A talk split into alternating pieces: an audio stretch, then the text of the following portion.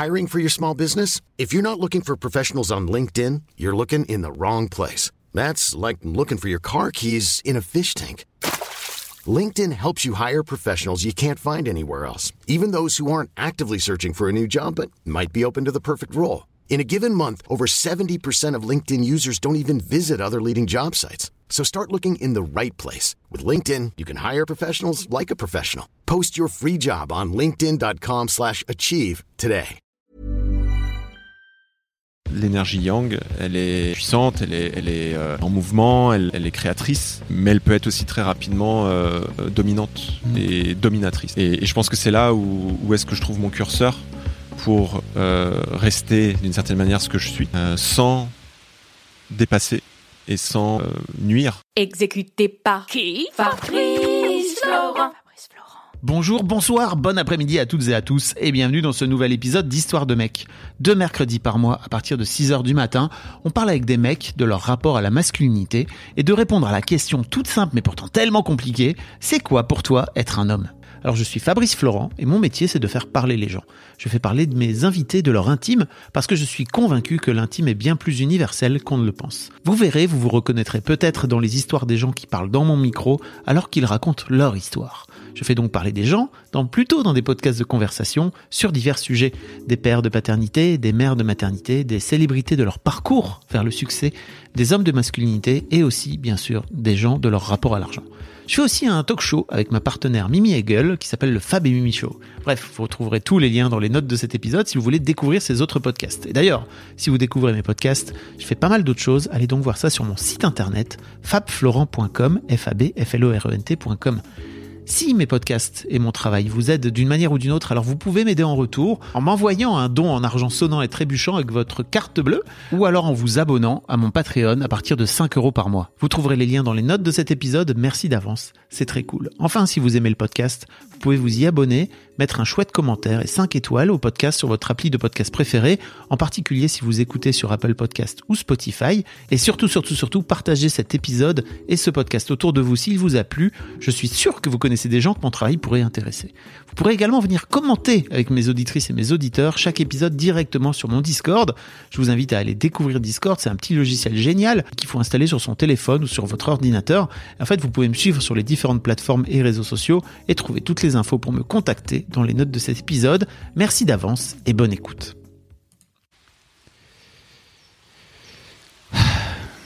Est-ce que je le prends façon stand-up? C'est vrai qu'il y a, c'est- ils ont un style, les stand-uppers, pas tous, hein. Ouais. Et il y en a qui sont à l'américaine et qui le tiennent vraiment. euh, tu sens qu'ils ont taffé le geste, quoi. Ouais, ouais, il y a un truc, ouais. Ou alors euh, comme ça, enfin tu vois, avec genre trois doigts et tout. Bah oui, écoute, hein. Euh, je crois que je vais. Non, mais c'est bien. Ok.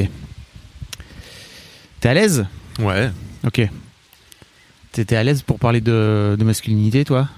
Écoute, euh, on va tester. C'est pas ton. C'est pas ton, ton, ton domaine de prédilection? Disons que c'est un, c'est un domaine qui me venait pas tellement à l'esprit, en fait, avant ça. C'est pas quelque chose que je. euh, que vraiment je. je- comment dire. Je conceptualisais de cette manière et je me disais pas que j'avais à réfléchir dessus. Et quand tu dis avant ça, c'est quoi? C'est une bonne question. euh, avant, avant, euh, Avant là. avant là, Avant, dix- avant avant cet 3 instant. minutes. voilà.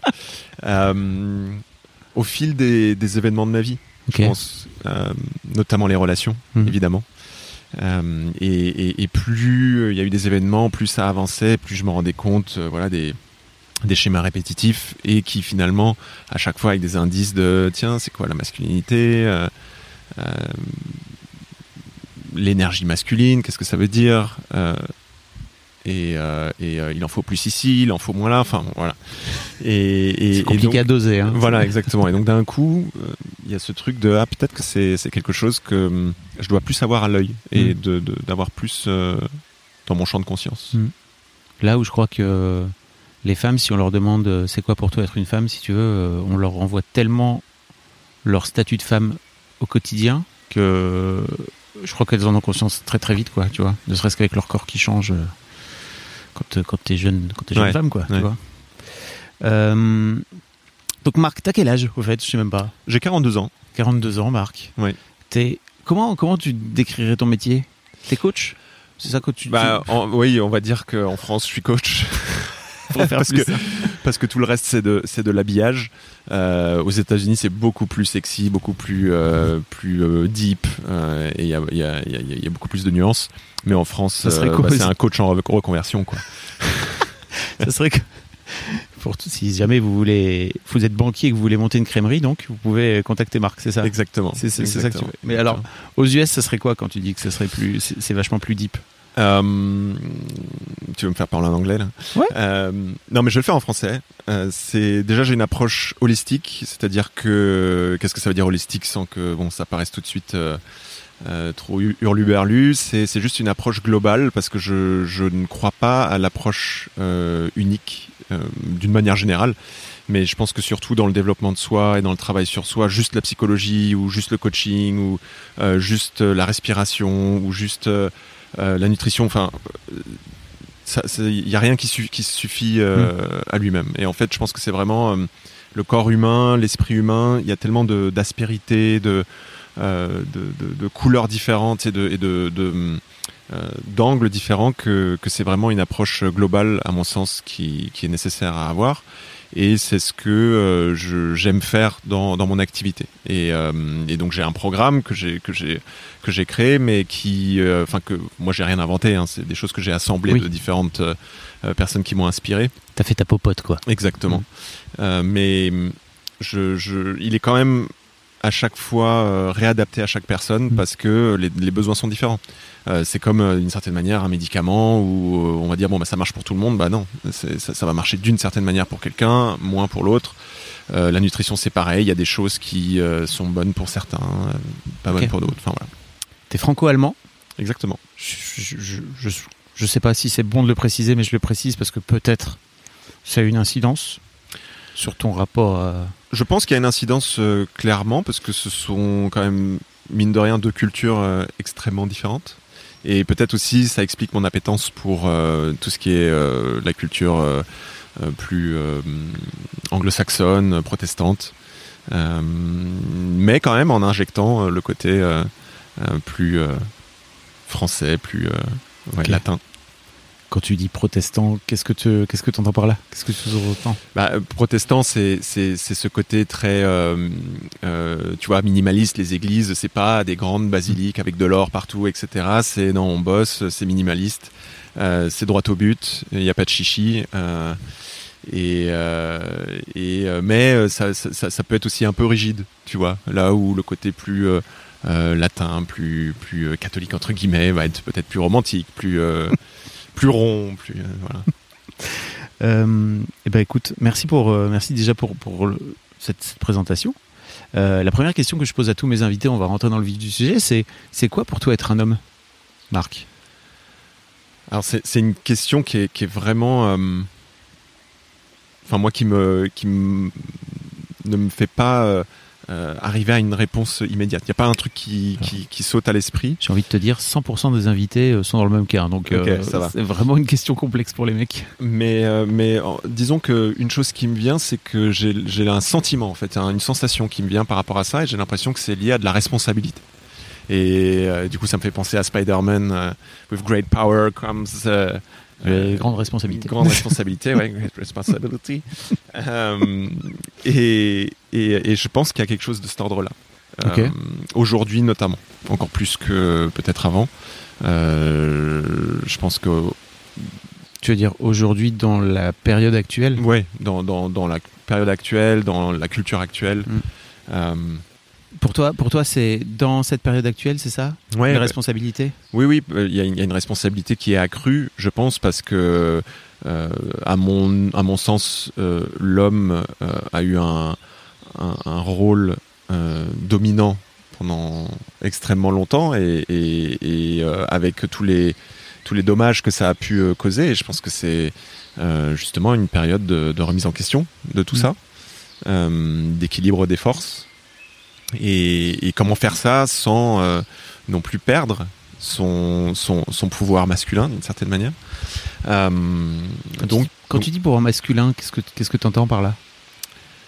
C'est une forme de, de ce qui me vient c'est une énergie en fait c'est c'est euh, euh, c'est- un, un comment dire un sujet clivant puisque parce que quand on parle de d'énergie masculine féminine euh, tout de suite ça Essentialise un peu. voilà et ça Mm. sépare Euh, évidemment il y a y a y a, il y a plein de hum, comment dire de de nuances à ça Euh, mais d'une manière générale, quand même, euh, je pense qu'on on peut l'appeler yin-yang peut-être, mais en tout cas, l'énergie yang, elle est, elle est, elle est puissante, elle est, elle est, elle met en mouvement, elle, elle, elle, elle est créatrice, et mais elle peut être aussi très rapidement euh, euh, dominante Mm. et dominatrice. Et, et je pense que c'est là où, où est-ce que je trouve mon curseur pour euh, rester d'une certaine manière ce que je suis, sans dépasser et sans, sans nuire en fait. Et alors comment tu fais pour le placer ce curseur toi à titre perso? Hiring for your small business? If you're not looking for professionals on LinkedIn, you're looking in the wrong place. That's like looking for your car keys in a fish tank. LinkedIn helps you hire professionals you can't find anywhere else, even those who aren't actively searching for a new job but might be open to the perfect role. In a given month, over 70% of LinkedIn users don't even visit other leading job sites. So start looking in the right place. With LinkedIn, you can hire professionals like a professional. Post your free job on linkedin.com slash achieve today. Bah, je pense que c'est le travail d'une vie, hein, de toute façon, de bien voir euh, Oui. où est-ce que ça se situe. Euh, mais je dirais que hum, pendant longtemps, en fait, j'ai eu cette sensation de me dire, euh, euh, bon, j'ai eu, une enfance, euh, j'ai vécu une enfance euh, un peu violente avec un père, euh, un père, euh, un père un peu violent. Euh, et du coup, rapidement, je, je me suis détaché de, de cette euh, violence que je pouvais aussi sentir en moi et je l'ai vraiment euh, euh, oppressé le plus possible. Euh, du coup, je me suis engagé à l'armée euh, très jeune, euh, enfin juste après le lycée, etc. T'en pour- dis soit trop, soit pas assez, mais on va y revenir. Ouais, ouais. non, mais pour, pour tu vois, pour, euh, pour travailler là-dessus.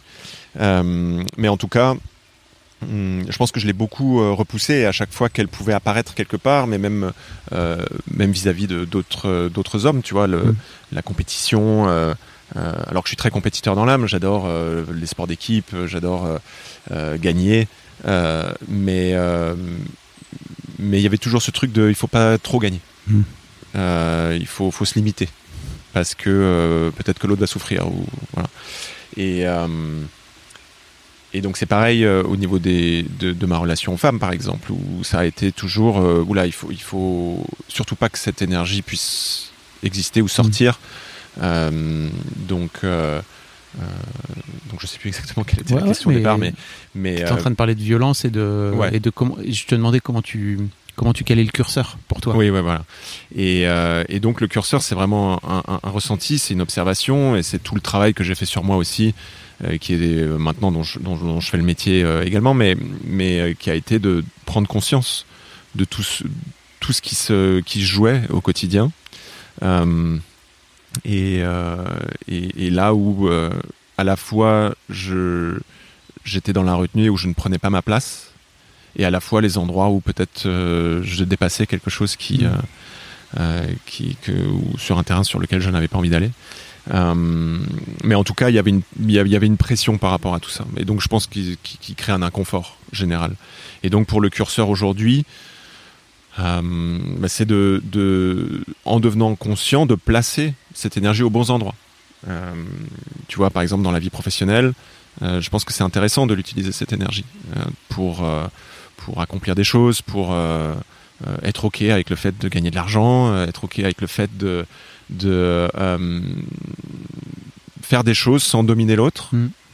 Euh, euh, et peut-être que dans les relations, eh ben, c'est un autre dosage. C'est que à la fois pour garder une attraction, eh ben, il faut qu'il y ait un peu ce- ce- cette énergie-là, mais on n'a pas besoin de, de soumettre ou de dominer pour ça.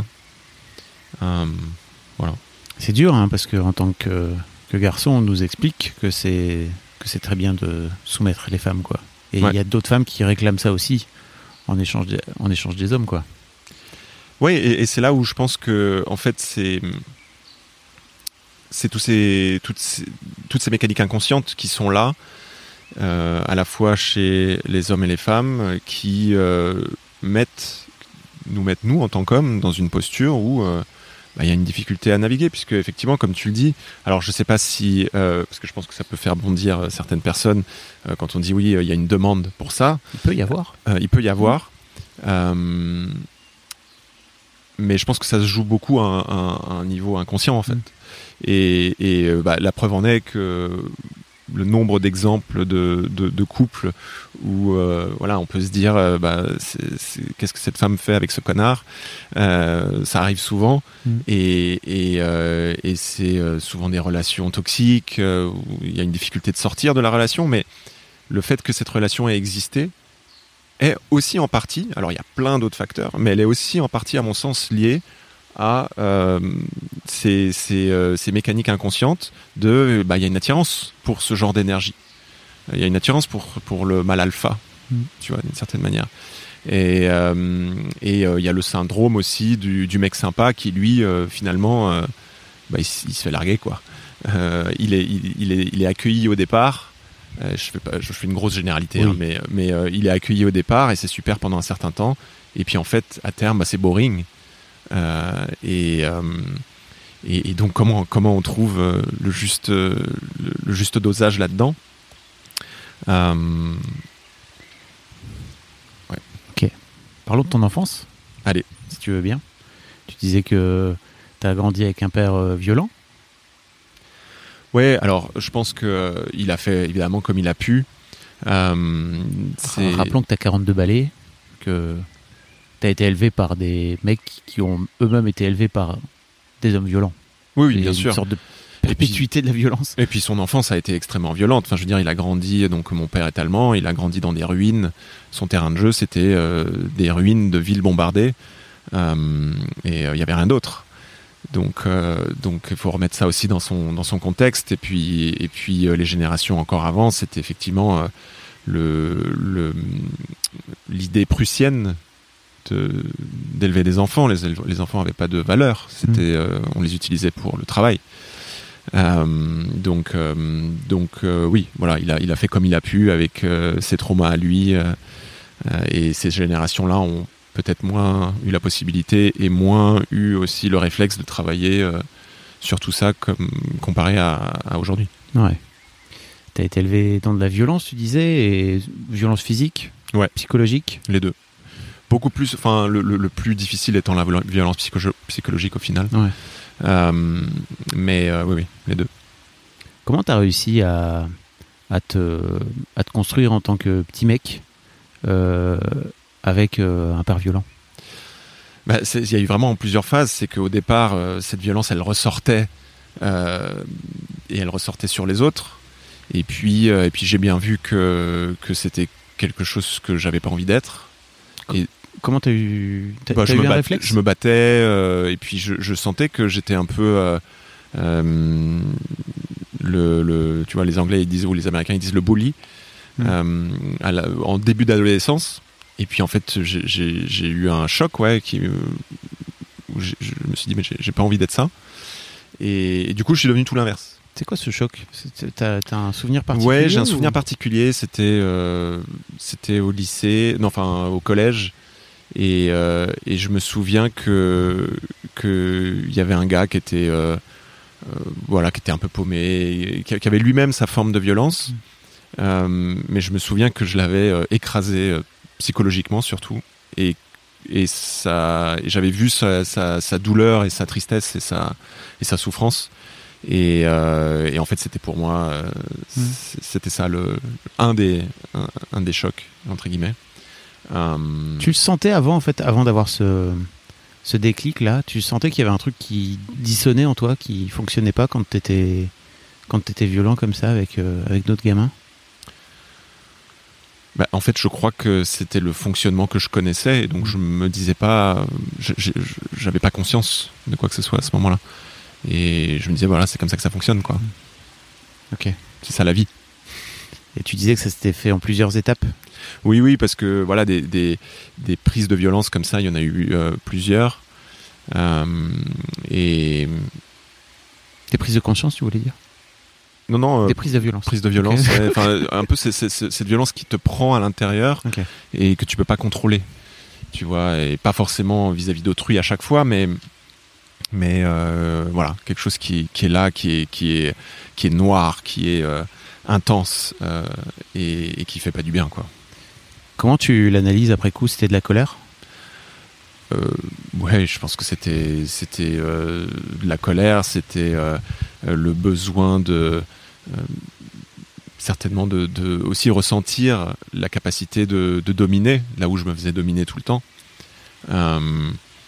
et le, le besoin de bah, c'est souvent ça hein. de toute façon les, les gens qui sont euh, violents et qui sont qui soumettent les autres c'est parce que ils ont eux-mêmes sans trouver d'excuses hein, mais eux-mêmes vécu des choses qui ont fait que euh, bah, ils ont besoin d'un exutoire et de et de et de ressentir ça Euh, et euh, bah, pour certains ça fait un choc et il y a un éveil et pour d'autres ça met un peu plus de temps Mm. donc donc voilà mais je pense que c'est vraiment le, le fait de de ouais exorciser un peu tout ça L'armée? L'armée ouais Qu'est-ce l'armée qu'est-ce que qu'est-ce qui s'est passé? Comment tu comment tu termines à l'armée Euh, Parce que rappelons qu'à 42 ans, t'es pas censé faire le service militaire. non non je me euh, suis engagé Il n'existait plus quoi déjà. Je me suis engagé parce que, en fait, il y a une, une de mes, euh, de mes schémas, un de mes schémas de pensée, c'était de, je, je me disais, j'ai j'ai besoin de faire face à une autorité que je respecte et que je trouve légitime. Et l'autorité, Que tu avais du mal à trouver en résonance avec ton père, c'est ça ou en oui, parce que en pour moi, c'était pas légitime. Ah ok. Sa violence n'était pas légitime euh, et, et son, son autorité euh, et sa, euh, son, son emprise psychologique n'était pas légitime. Mm. Et, et là, j'avais besoin d'être confronté, de, de, de voir que ça pouvait exister, qu'il y a une autorité qui, parce que pareil au lycée ou, ou au collège, pour moi, c'était pas, c'était pas légitime. Les autorités qui venaient, ça, je, je ressentais trop les blessures aussi des profs euh, qui, euh, qui étaient pas bien dans leur pompe ou quoi et qui, qui sortaient une autorité qui était pas, qui était mal placée. Et euh, je crois que j'étais en quête de ça, de vraiment trouver euh, une autorité qui me semblait légitime. Et à l'époque, pour moi, ça passait par l'armée et à l'armée par euh, les forces spéciales, parce que je me disais, bah, c'est des mecs qui euh, ont sacrifié leur vie, euh, qui ça fait 30 ans qu'ils sont euh, dans des situations bah, même pas descriptibles. Et, et je me disais, bah ouais, je pense que si ce mec-là me donne un ordre, ok, je pense qu'il sait de quoi il parle et je pense que je peux, je peux écouter. Donc tu t'es engagé pas n'importe où dans l'armée. Non, non, non. Mon dans les forces objectif, spéciales. mon objectif, c'était vraiment de rentrer euh, dans le- les unités d'élite et euh, de, de faire quelque chose vraiment d'extrême. Comment ça s'est passé? Super, j'ai adoré. J'ai cartonné. non, non, mais en fait, euh, le, le- enfin, en- disons que, en tout cas, le, le- le début s'est extrêmement bien passé. Euh, donc, je me suis engagé à l'armée de l'air, et puis euh, j'avais mon parcours qui était, euh, qui était très clair dans ma tête. Et j'ai fait, euh, donc tu fais différents stages. Tu fais le premier stage qui est un stage un peu pour tout le monde, où tu fais tes classes, où tu apprends à, faire ton lit en gros, euh, et, euh, et à plier ton, ta tenue. Et après, une fois que tu sors de ce stage-là, bah, tu, vas dans tes spécialités. Et, je m'étais fixé d'être major de promo dans tout ça, dans tous les stages que j'allais faire. Et, je l'étais. Pour- pourquoi aller chercher cette excellence-là? Je pense que j'avais besoin de me prouver quelque chose à T'étais bon moi-même. à l'école? Euh, non, non, j'étais pas bon à l'air. Enfin, disons que j'arrivais à passer euh, par euh, la malice. Euh, j'étais dans un, dans, dans un lycée assez élitiste, un lycée international où tu dois parler plusieurs langues, etc. Et, et, mais je foutais rien parce que c'était tellement le bordel dans ma tête par rapport à ce qui se passait chez moi. Euh, j'avais aucune, euh, j'avais aucune envie, j'avais aucune, il y avait rien qui m'animait. Dans ma tête, c'était, euh, enfin, la, la vie c'était pas fun quoi. Et, euh, et du coup, je pense que j'avais besoin aussi de me prouver à moi-même que j'étais capable de de- d'excellence, Ok. euh, d'une manière ou d'une autre. Alors, je me disais, j'ai pas envie d'être que dans l'excellence physique. Et c'est pour ça aussi que j'ai choisi les, sports- les forces spéciales parce que dans, dans, dans ces unités-là, eh bien, il y a aussi, c'est très intellectuel aussi. Il faut apprendre plein de choses. Alors oui, c'est sur euh, euh, des armes, oui, c'est sur de la stratégie, euh, oui, c'est sur voilà, mais c'est quand même un apprentissage théorique. Ouais. Qu'est-ce qu'il en a dit ton père à l'époque quand tu t'es engagé dans l'armée comme ça? Ah bah je, je, je sais même plus ce qu'il a dit puisque puisque euh, j'avais coupé les ponts avec lui, enfin plus ou moins euh, pendant un, pendant un certain nombre d'années. Euh, Enfin il y avait un contact mais très lointain et ce qu'il pouvait dire n'avait vraiment aucun aucune incidence sur moi. Donc euh, donc là je, je me souviens pas. Tu le faisais pas pour lui prouver un truc aussi en fond? Bah, je pense que il y a eu une, une partie de moi qui a choisi l'armée française euh, parce que, ce- comme j'ai les deux passeports, se, se, se, se présentait le choix aussi de l'armée allemande. Et lui a fait l'armée allemande. Ah, Euh, c'est un militaire ton père? Ouais, enfin non, pas pas de carrière, mais il l'a fait euh, pendant un certain nombre d'années, euh, voilà. Et, et je crois qu'il était assez fier de, de son passage à l'armée. Et donc je pense qu'il y avait aussi ce pied de nez de dire bah moi je choisis la France. Euh, et, et voilà. T'as cartonné alors Sur les forces spéciales Bah, je, je suis pas. Finalement, j'ai pas. euh, en fait, j'ai fait toutes les tous les, les étapes qu'il fallait pour y arriver. Et puis, une fois que la porte était ouverte, euh, finalement, au bout d'un an et demi, j'ai lâché l'affaire. Euh, en fait, je me voyais pas. je me voyais pas tirer sur des gens, quoi.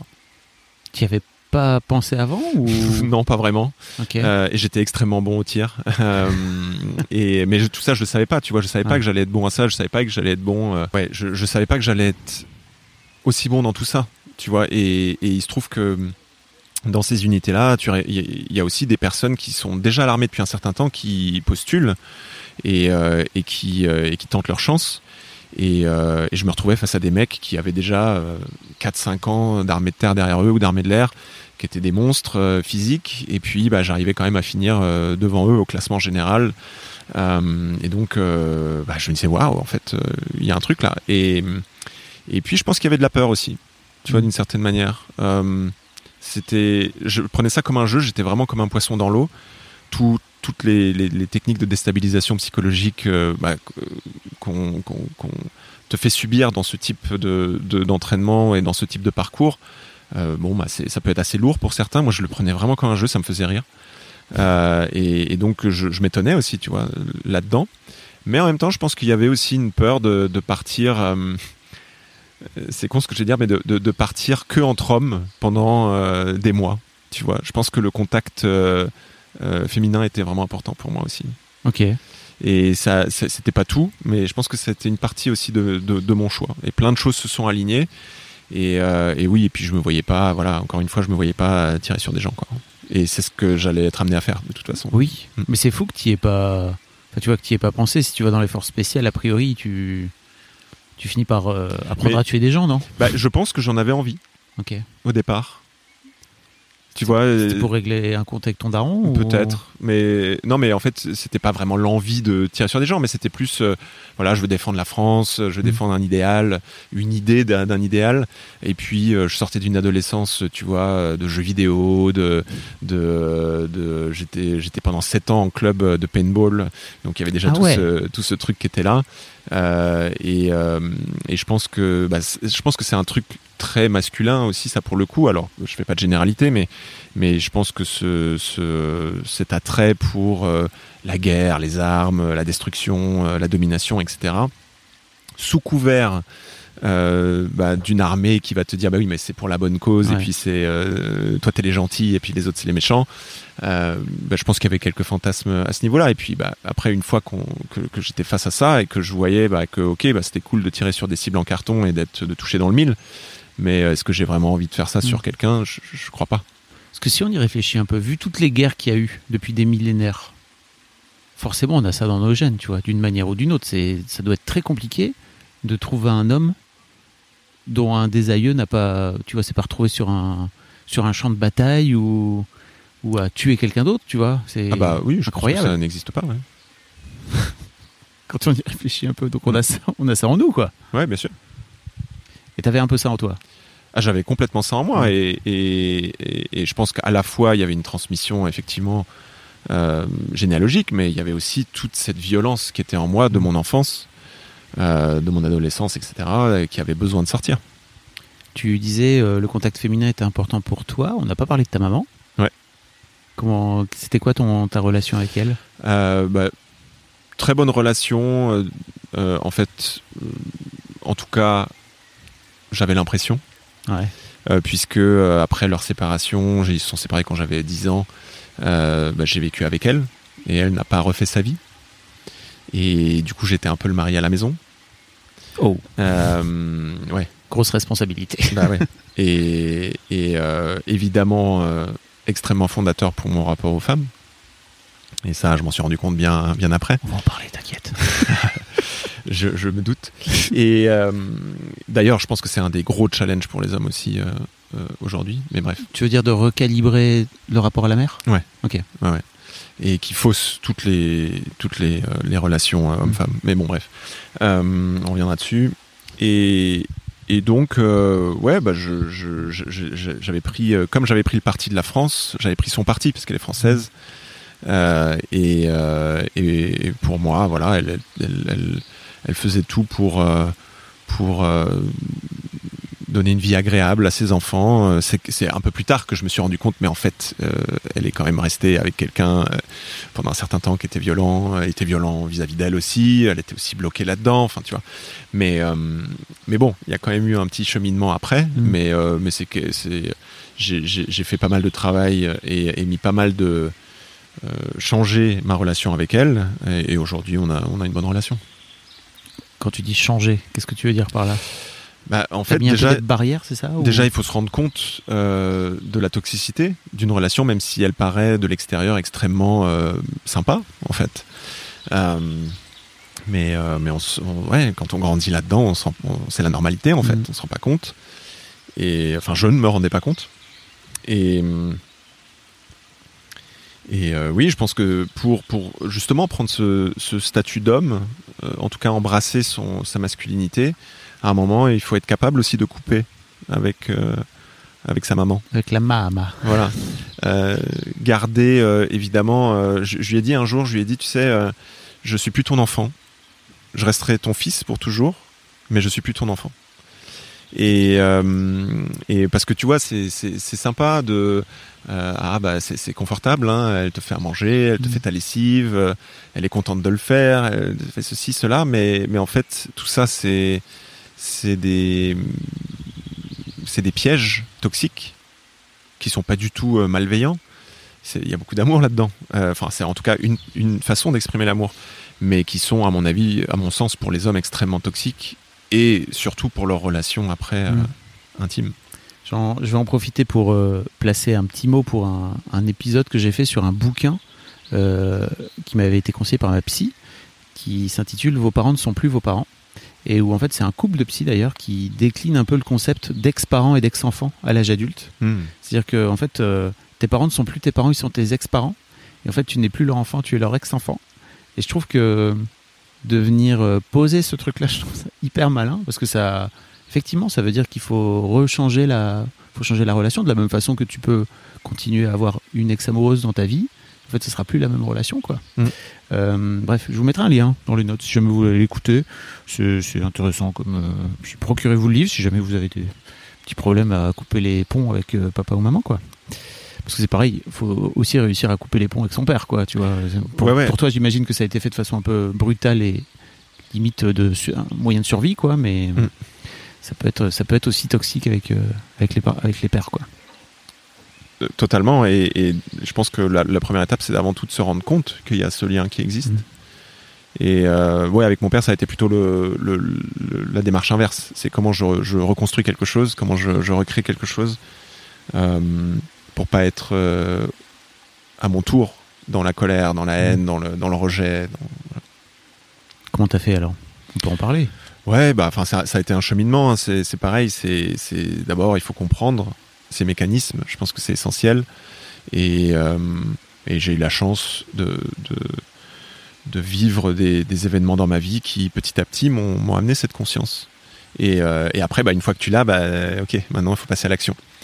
Et donc, euh, j'ai eu des discussions avec lui. J'ai, euh, j'ai fait mon travail de compréhension aussi que, que voilà, bah, comme je disais au départ, que bah, les parents ils font bien ce qu'ils peuvent en fait, Mhm. parce qu'ils ont eux-mêmes leur euh, euh, leur trauma, leur, euh, leurs difficultés, et, et- et c'est parfois difficile à accepter, mais en fait, il n'existe pas d'autres moyens pour eux de faire. C'est pas comme s'ils choisissaient ah bah j'ai deux solutions, je peux être sympa ou je peux ne pas être sympa, et ils choisissent ah bah non je vais pas être sympa. Mais en fait non, Mm. c'est que ils choisissent pas.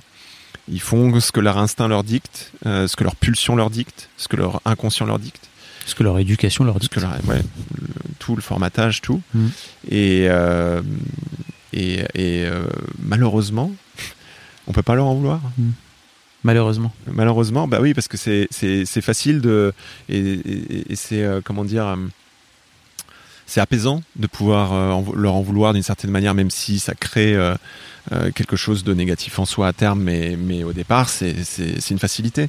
Et c'est aussi une déresponsabilisation, donc c'est confortable. T'avais quel âge quand t'as fait la paix entre guillemets avec ton père?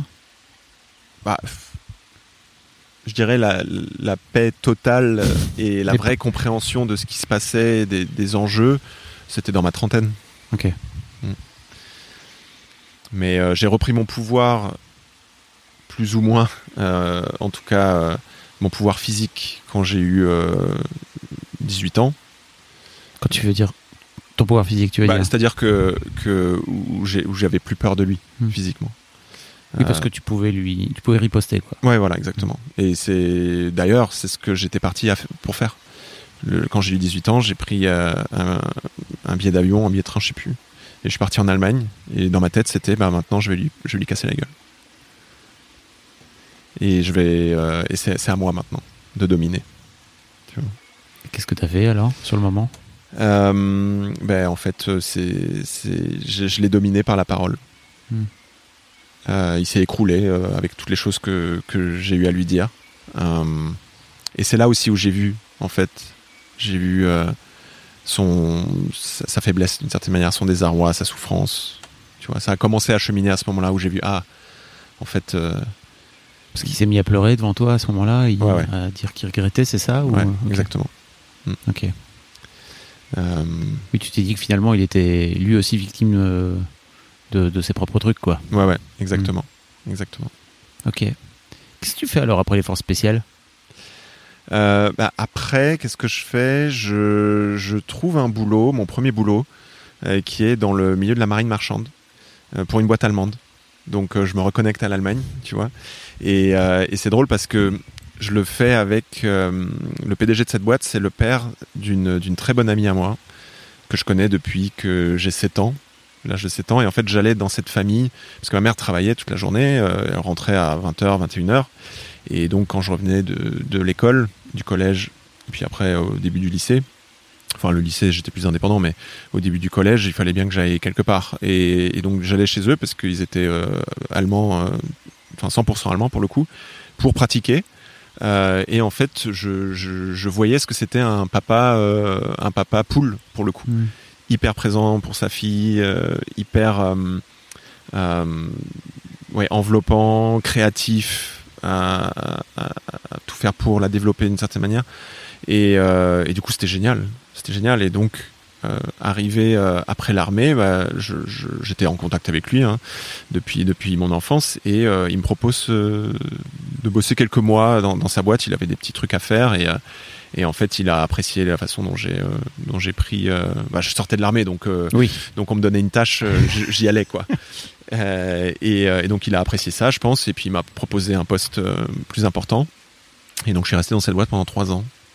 Et, euh, et je l'avais vraiment en admiration, tu vois. C'était Mhm. vraiment quelqu'un que je- j'estimais beaucoup. Qui fait un peu le père de substitution. Sur certains aspects, ouais, Mhm. clairement. C'est important hein, Ouais, d'aller chercher, euh, d'aller chercher des darons de substitution ou, Ouais. des, ou des mamans de substitution. Mm. Euh, ok. Co- comment comment t'en viens à, à- à te lancer dans le coaching alors? Alors, bon, il y a beaucoup de vies différentes qui se passent entre temps, mais ça, ça, ça prendrait trop de temps, je pense. Mais euh, finalement, euh, je me retrouve à, à- au début de ma trentaine à revenir des États-Unis où j'ai vécu pendant un an et demi et, euh, et euh, j'avais euh, j'ai étudié l'œnologie. Euh, et je travaillais dans le vin là-bas. Et quand je suis revenu à Paris, j'ai monté euh, une cave bar à vin dans le 11e, rue Oberkampf, que j'ai eu euh, pendant euh, ouais, 7 ans quasiment. Et, euh, et en fait, c'était une expérience incroyable, une expérience humaine géniale. J'ai rencontré tellement de personnes euh, incroyables et, euh, et inspirantes. Et c'était une expérience pour moi aussi. Voilà, j'ai- eu quelqu'un qui m'a qui m'a prêté de l'argent, mais j'ai tout fait tout seul, quoi. Mm. Euh, donc donc c'était intéressant aussi de monter tout ça seul et euh, et à l'époque en fait mon l'idée derrière laquelle enfin l'idée qui m'a fait monter ce, bar à vin c'était que quand j'étais aux États-Unis quand j'étais à San Francisco euh, à tous les coins de rue bon j'exagère un peu mais il y avait quand même une grande offre de bar à vin qui te permettait de déguster un vin de n'importe quel pays du monde quasiment et à Paris à l'époque c'était les vins internationaux c'était 3% du marché et c'était les les grandes marques euh, Mm. qui, qui n'ont aucun intérêt et j'avais envie d'avoir un de créer un lieu comme un lieu que moi j'avais envie de consommer Ok. Tu vois. Ce qui est souvent une bonne façon de monter des boîtes, voilà de créer, Exactement. de créer le besoin que tu as. Quoi. Exactement. Et donc j'ai monté ça et j'avais vraiment donc j'avais un, un lieu qui avait 50% de vin étranger, 50%, pers- euh, 50 de vin français. Et mon idée c'était vraiment de faire découvrir des goûts qui n'existaient pas en France ou qui sont très peu connus en France puisqu'on fait les, vins différemment Mm. Euh, et de donner du plaisir aux gens tout simplement. Et, euh, et ça a très bien marché. Les premières années en tout cas c'était super. Euh, le concept a vraiment pris. euh, Il y avait, il y avait vraiment un questionnement hein, sur bon, c'est un peu un pari quoi de Mm. proposer des vins étrangers à Paris, enfin en France. Et puis au fil du temps, pour différentes raisons, j'ai commencé à étudier la nutrition, à, étudier, à étudier euh, voilà, la méditation, euh, le- le- les compléments alimentaires, le, des approches naturelles Tu le faisais pour toi? pour moi, Ouais. pour moi, et pour ma compagne de l'époque qui, avait un besoin spécifique, euh, qui a accéléré le processus, qui m'a, qui a fait que je me suis d'autant plus intéressé à ça pour creuser le sujet. Et, euh, ça, c'est un truc qui m'est resté, c'est que quand je me mets à un sujet, je, enfin, le, le trou est sans fin, quoi. Je vais vraiment loin euh, pour avoir un maximum d'infos. Et, et en fait, petit à petit, eh bien, ma vision de ce que je faisais changeait.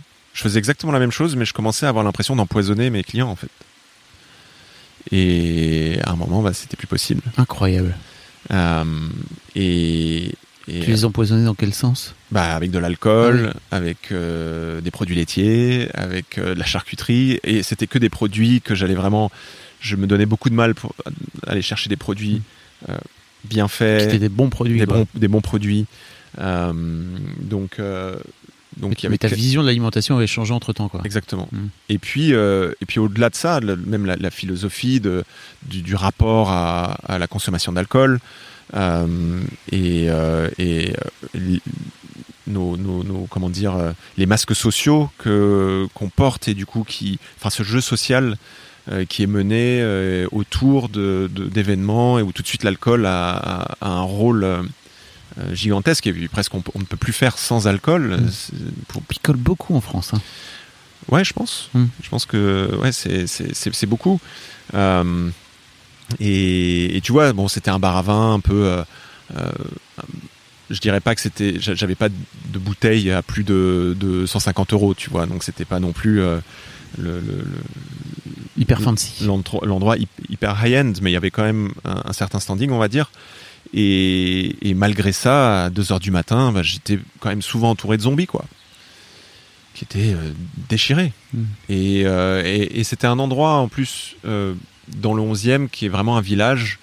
Donc j'avais des clients qui venaient régulièrement, et j'avais des clients qui venaient tous les jours. Et à un moment, en fait, au début, je me disais, mais c'est trop bien tous les jours, ils ont, je leur donne quelque chose qui, qui leur fait plaisir et ils prennent un bon moment, etc. Et après, petit à petit, j'ai commencé à me rendre compte, en fait, mais, mais euh, en fait, ils sont pas bien, tu vois, je pense. Et puis, c'est un peu un dealer de cette là Bah ouais, Ouais. exactement, exactement. Euh, Enfin, il y a une étude qui est sortie euh, en Angleterre il y a quelques années qui, qui fait le comparatif entre toutes les différentes drogues qui existent, des, des- des plus violentes à- en passant par, par l'alcool, aux champignons, aux psychédéliques, euh, la méthamphétamine, enfin tout.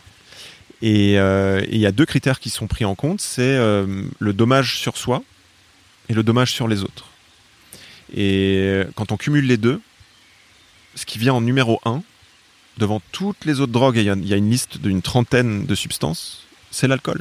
Incroyable. L'alcool, c'est ce qu'il y a de plus dangereux euh, si on cumule voilà, le, le danger pour soi et pour les autres. N'oublions pas que c'est la deuxième euh, cause de cancer en France, hein, Mm. après le tabac. Donc oui. Voilà, donc bon, après ça c'est un, un autre débat Oui. et, euh, et, euh, et tu vois, je suis pas euh, 100% anti. Mm. Je, je pense juste qu'il faut prendre conscience de, de la quantité et il faut prendre conscience de, de, euh, des réflexes, des automatismes. Et, et en tout cas, moi j'avais plus envie d'être, euh, de faire partie de ça. Puis puis toi-même qui a été en colère, etc. Tu sais qu'il y a plein de mecs, notamment, qui picolent pour euh, inhiber ça, quoi, tu vois, pour la, pour l'oublier, quoi. Donc c'est Ouais. une façon comme une autre de, de mettre de côté sa, sa tristesse, sa colère, euh, c'est les émotions dites négatives, quoi. Bah, je pense que c'est c'est, euh, à double tranchant, puisque peut-être au début, ça met de côté, et puis après, quand tu dépasses un certain stade, là, au contraire, ça ressent euh, puissance 1000, ça Mhm. ressort puissance 1000. Donc bref, euh, voilà ce qui a fait que euh, ma vision a changé, et puis, donc je commençais à me dire, bah, perte de sens totale, qu'est-ce que je fais avec, avec ça? Qu'est-ce que je vais faire de ma vie? Et puis, euh, ma relation de l'époque euh, se casse la gueule parce que bah, je me couche à 3 heures du matin, quasi tous les jours. Euh, on se voit que le dimanche. Enfin voilà, ça Mhm. n'avait pas de, ça n'avait pas de sens. Euh, donc tout qui s'effondre un peu en même temps. Et- Et, du coup, C'est bien de s'effondrer parfois. bah clairement, enfin je veux dire, moi ça, ça a été, euh, ça a été un cadeau gigantesque, extrêmement douloureux, mais un cadeau gigantesque puisque c'est ça qui a commencé, qui a vraiment accéléré mon mon parcours de, de tout ce, cette euh, exploration de, du travail sur soi, de la découverte de soi, de la compréhension de soi, euh, de la euh, de l'apprentissage, de la mécanique mentale, de comment ça fonctionne tout ça, qu'est-ce qui nous anime. Enfin voilà, Hmm. Il y a un côté. T'es encore dans la performance à ce moment-là? Clairement. Tu sais, de la, ouais, de la même façon que. Clairement. Bah oui. Il faut que je sois, euh, faut que je sois Bouddha, quoi. tu vois? T'en es un peu revenu? Clairement, oui, oui, oui, oui. Euh, mais j'avais, besoin de le voir. Hmm. J'avais besoin d'aller dans ce, dans ce domaine-là. Pour- Pourquoi t'as eu besoin d'y aller? J'ai eu besoin d'y aller pour, euh, euh, pour voir tout le, le, le, le négatif qui, qui existe là, puisque, enfin, on le voit, hein, la, la spiritualité, elle, elle amène à des choses graves.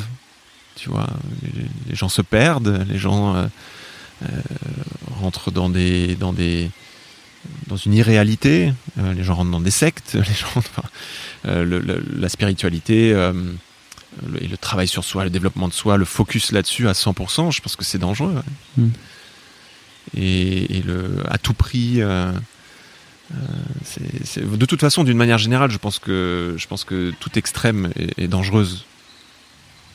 Ou dangereux plutôt. Oui. Ça va mieux aujourd'hui? Ouais, je me sens bien. Je, je, je, je pense que j'ai vraiment. Enfin, mon travail durera toute ma vie, euh, mais je suis plus proche de mon humanité en fait. Tu vois, j'accepte plus le fait d'être euh, d'être humain et j'aide les autres à l'accepter aussi. Ça veut Euh, dire quoi pour, bah, les, c'est- pour les gens qui l'ont pas c'est que c'est que à moins d'aller dans une grotte et de passer sa vie à, à- à méditer, à ne faire que ça et à ne pas être en contact avec d'autres gens, bah, en fait, il y aura toujours des moments où ça ira pas. Il y aura toujours des moments où on sera en colère. Il y aura toujours des moments où euh, il y aura une défaillance. Il y aura toujours des moments où on sera triste. Euh, et, ça, c'est juste l'humanité en fait. Et je pense que c'est vraiment, vraiment important de, l'accepter euh, et de voir à quel point ça me met des bâtons dans les roues, en fait. Et de voir, tiens, bah, là, ça me bloque là-dessus, bah, je vais aller travailler là-dessus. Mm.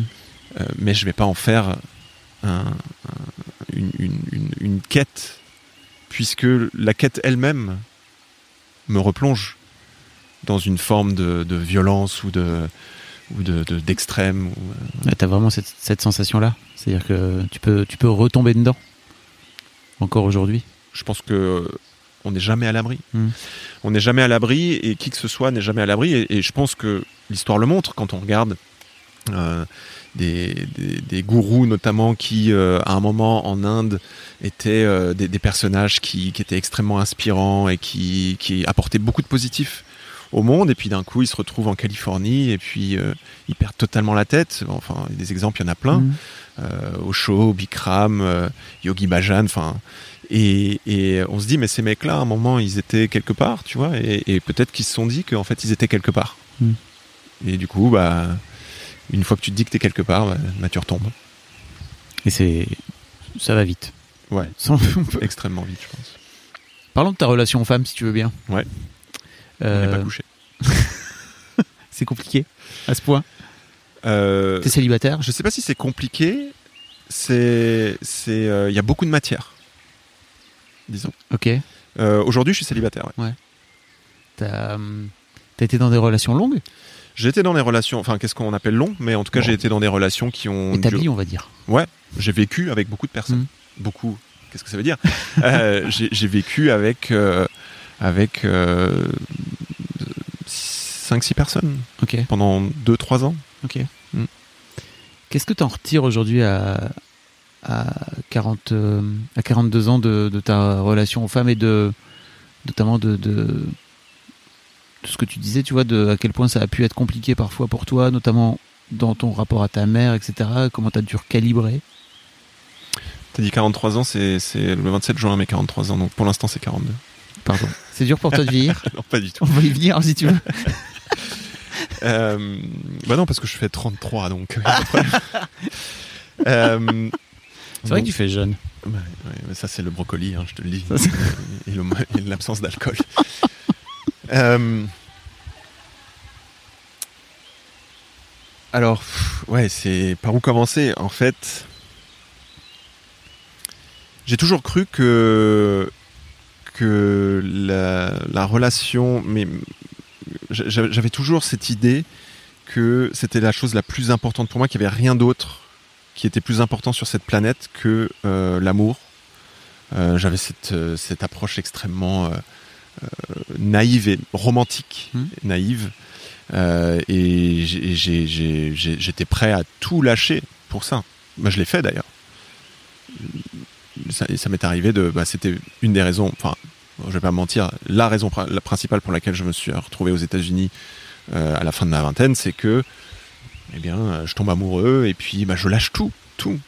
J'avais un job, j'étais plutôt bien payé, j'avais une vie pépère, euh, euh, pépère dans le sens où j'avais de la liberté, où je profitais vraiment bien de la vie. Bah, j'ai tout lâché. Je suis parti à l'autre bout du monde pour être euh, euh, bah, déjà illégal. euh, pour euh, bon, j'étais bien payé, mais j'étais payé au black.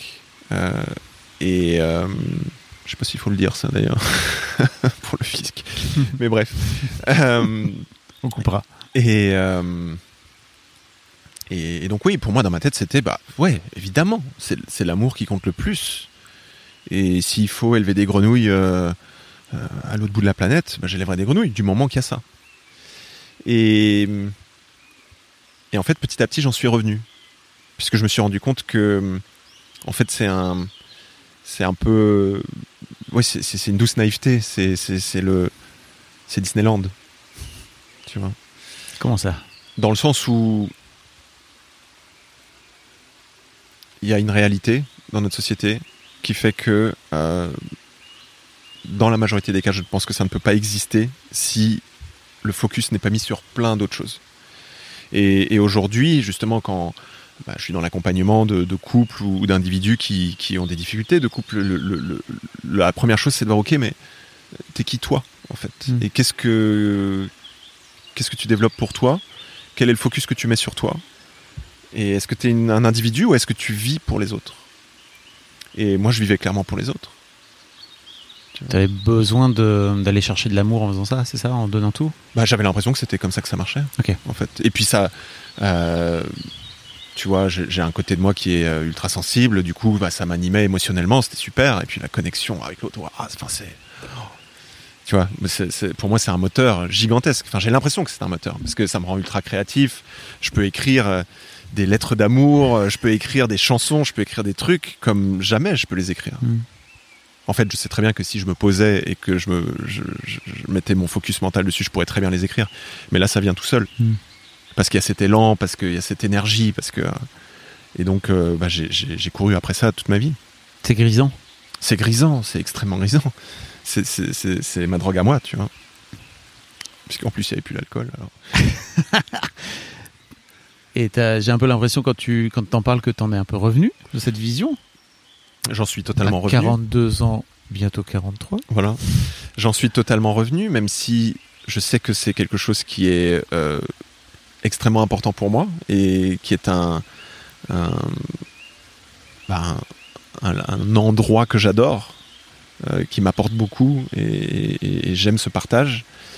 Mais, euh, mais oui, je me suis rendu clairement compte que, que bah, il fallait d'abord que je, m'émancipe moi, que je, euh, que j'établisse des bases solides pour moi et que je, que, que, je crée l'individualité euh, et que je m'aime moi totalement. Et puis après, alors non, je veux pas dire qu'il faut attendre de s'aimer totalement pour euh, parce que ça c'est un autre un autre extrême à nouveau. Tu Ouais. vois, rapidement on peut tomber là-dedans. On peut aussi euh, trouver beaucoup d'amour dans les yeux de l'autre. Ça- Ça, Exactement. peut être un vrai échange aussi, quoi. Exactement, mais je pense que ce qui est important, c'est de, de garder en tête que à la fois soi-même et à la fois l'autre, euh, il y a un moment, l'attrait et la séduction, elles se cassent la gueule Mm. si il y a trop de fusion, si les deux ne sont pas dans leur individualité, si les deux ne sont pas sur leur projet, leurs choses qui les font vibrer.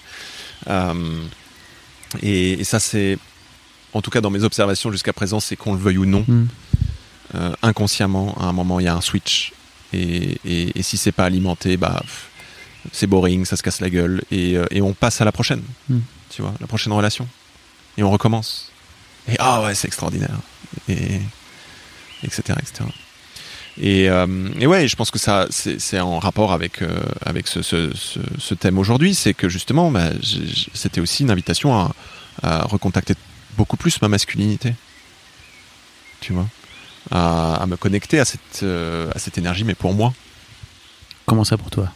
Bah, dans le sens où euh, à plus développer mon activité professionnelle, à, à faire plus de, de, de choses pour moi et rien que pour moi, des activités que j'ai envie de faire, euh, et à pas tout laisser tomber parce que d'un coup euh, il y a ce, cet être extraordinaire qui est là, Mm. cette, ce- ce- cette sensation extraordinaire qui est là. Tu vois, c'est un peu comme euh, bah, je, je, je- je tombe sur euh, euh, sur un gâteau au chocolat et je suis hyper fan de chocolat, donc pour moi c'est génial. Mais du coup, je, tu vois, je suis Tu ne manges plus que du chocolat. je mange plus que du chocolat et, et- et je suis dans le dans, dans l'extrême à nouveau, Mm. dans la surconsommation et je veux tout, je veux tout.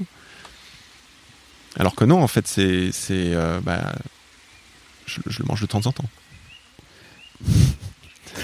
Comment t'as fait pour équilibrer ça? Parce que c'est dur, parce que pour moi, la, la limite, j'ai l'impression, c'est à partir du moment où tu commences à te marcher dessus pour l'autre, où tu commences à finir par euh, euh, ne plus être aligné avec qui tu es toi profondément, mais c'est dur. C'est dur de le C'est déceler. extrêmement dur.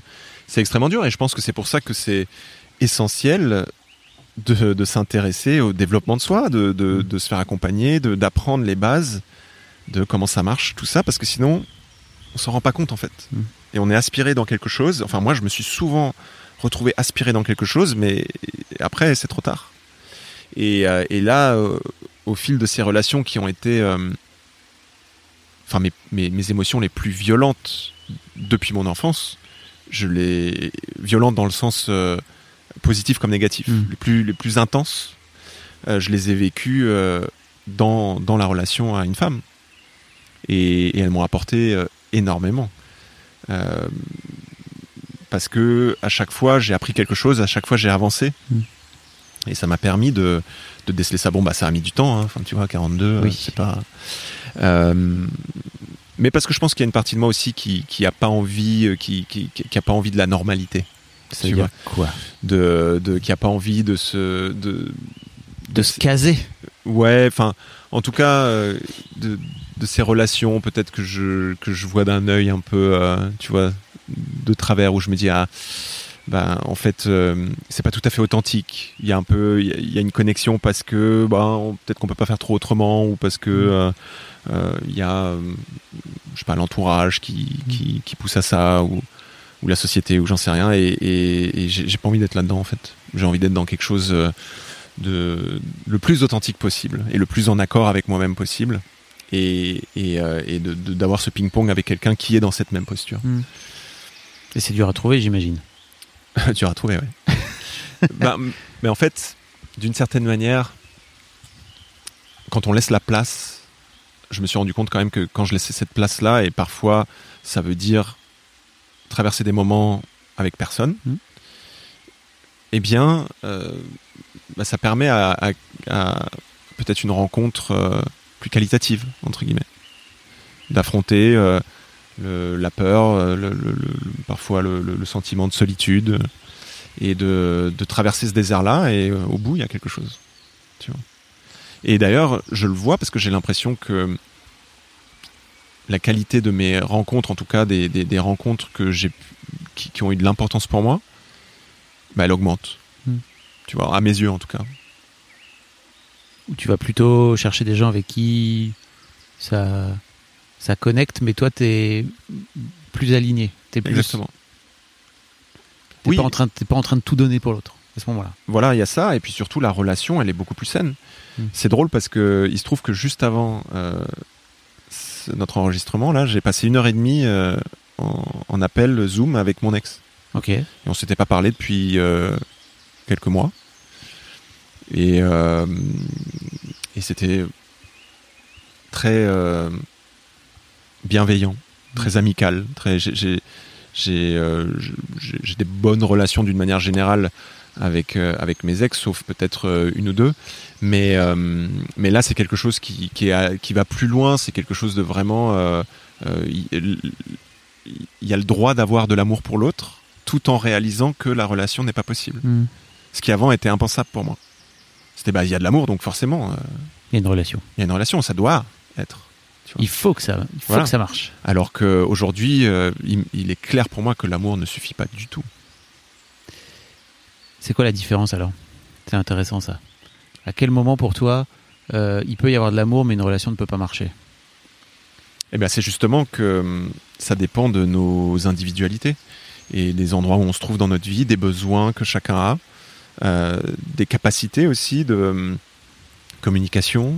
euh, Enfin, il y a tellement de facteurs qui rentrent en compte. Mais, mais justement, de mettre de côté l'amour et de voir derrière ce qui se cache et quel est pragmatiquement, en fait, quels sont les critères qui sont là et quelles sont euh, les choses qu'on peut mettre en place, quels sont euh, euh, est-ce que est-ce qu'on a des désirs communs Est-ce qu'on a des valeurs communes Est-ce que euh, on a des projets communs?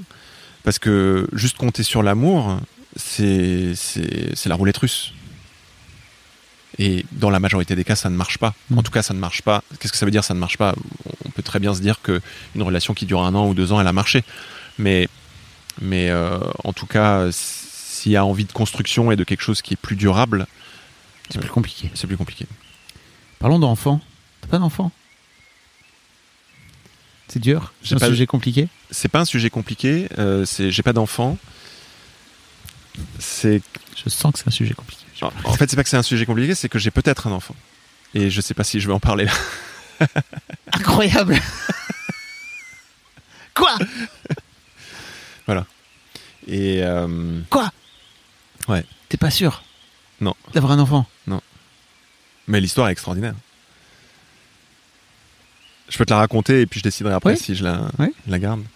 En fait, euh, bah, ça, ça fait partie de mes, de mes, de mes histoires euh, euh, rocambolesques, mes histoires d'amour à la Woody Allen. Euh, et euh, C'est des films, hein, je le rappelle. c'est pas, pas la réalité. Eh oui, oui. voilà. Mais, euh, mais justement, des, Ouais.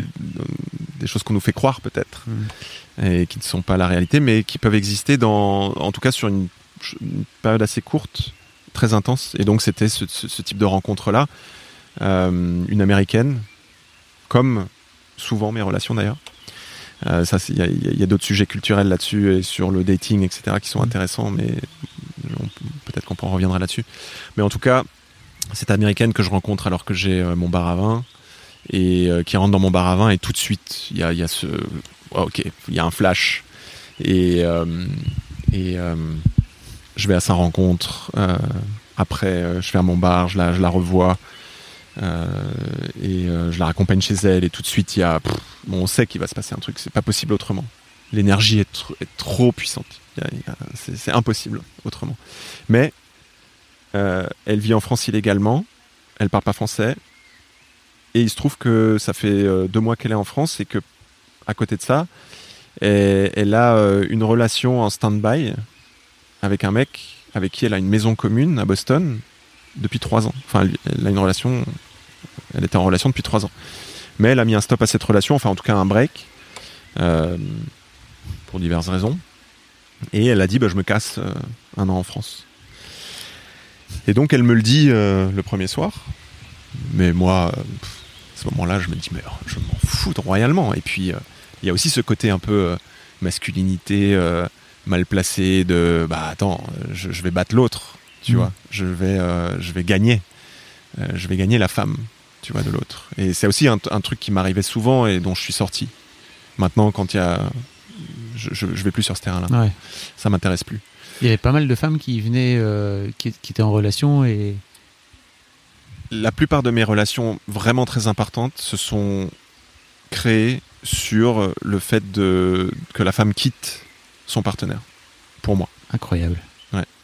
Et, euh, et euh, des mariages qui se sont annulés. Incroyable. Ouais, ouais. Et euh, C'est fou quand même comment on finit par euh, attirer des gens à soi euh, qui sont dans certains schémas, quoi. Tu vois, Ouais, il ouais. y a des patterns. ouais, ouais, bah, c'est clair. Mais ça, je le voyais pas. Oui. Tu vois. Maintenant, je le vois et justement, pour moi, c'est un red flag Mm. direct. Et donc, bref. Donc, on vit cette, cette passion incroyable à, à, à courir sous la pluie euh, dans les rues parisiennes, à se rouler des pelles euh, contre les portes cochères, enfin, ce, ce genre de truc-là, tu vois. À se voir tous les jours, euh, dans la passion absolue, à faire l'amour euh, absolument tous les endroits qu'on pouvait trouver. Sur fond de musique de film, bien sûr. Exactement, exactement, toujours. Et, et en fait, il se trouve que ça c'était au mois d'avril pour, pour mettre une temporalité. Et puis euh, elle devait partir à la base euh, en Grèce avec, euh, avec son ex au mois d'août pour qu'il la demande en mariage. C'est- très codifié aux États-Unis, Mhm. donc euh, voilà, c'était très clair. Mais comme il avait annulé le voyage, elle avait dit bah fuck, je me barre.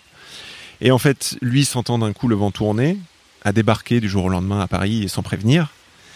Et, euh, et du coup, je, du coup, du coup, pardon, du coup, euh, du coup, je l'ai pas vu pendant une semaine. Euh, Ah, je croyais qu'il vous, vous avait fait un plan ciel, mon mari.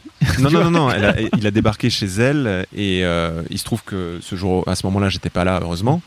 Mais, euh, mais donc, elle a, elle a pas eu le courage non plus de lui dire quoi que ce soit. Et, et donc, il est reparti au bout d'une semaine en lui disant, bah, je réorganise, euh, je réorganise le, le voyage et on part au mois d'août en Grèce. Et, et donc, il part à l'aéroport, il, il retourne à Boston et, et tout de suite, elle débarque chez moi. Et euh, voilà, elle est, elle est- elle est paniquée euh, du fait que bah, j'ai- plus envie d'elle, euh, de ce fait-là, etc. Donc, donc elle fait tout pour, pour bien être certaine que, que je suis encore Ouais. bien, bien amoureux. Et Quand tu dis ça, qu'est-ce qu'elle fait exactement? On va pas rentrer dans les détails, mais, mais, mais en tout cas, elle, elle, elle, euh, elle se donne beaucoup de mal et elle est, elle est vraiment. euh, voilà, elle, elle Mm. fait tout pour, me, pour me, me satisfaire à tous les niveaux, en fait. Euh, et donc, et par contre, elle me dit quand même, elle me dit, bah, je, je, je réfléchis quand même à faire, à partir avec lui au mois d'août parce que je sais pas si je peux tirer un trait sur une relation de trois ans alors que ça fait deux mois qu'on est ensemble. Ce que je trouve euh, acceptable. Ça me fait chier et je, je le- je- mon ressenti est pas agréable, mais je le comprends. Hmm. Donc je dis ok, bah tu verras. Et donc on reprend notre euh, notre relation comme ça jusqu'au mois d'août et euh, vraiment on est on est en couple quoi. Et enfin je la présente aux gens. euh, elle- a des copines qui viennent des États-Unis, elle me présente. Enfin voilà, donc on est vraiment on est en couple.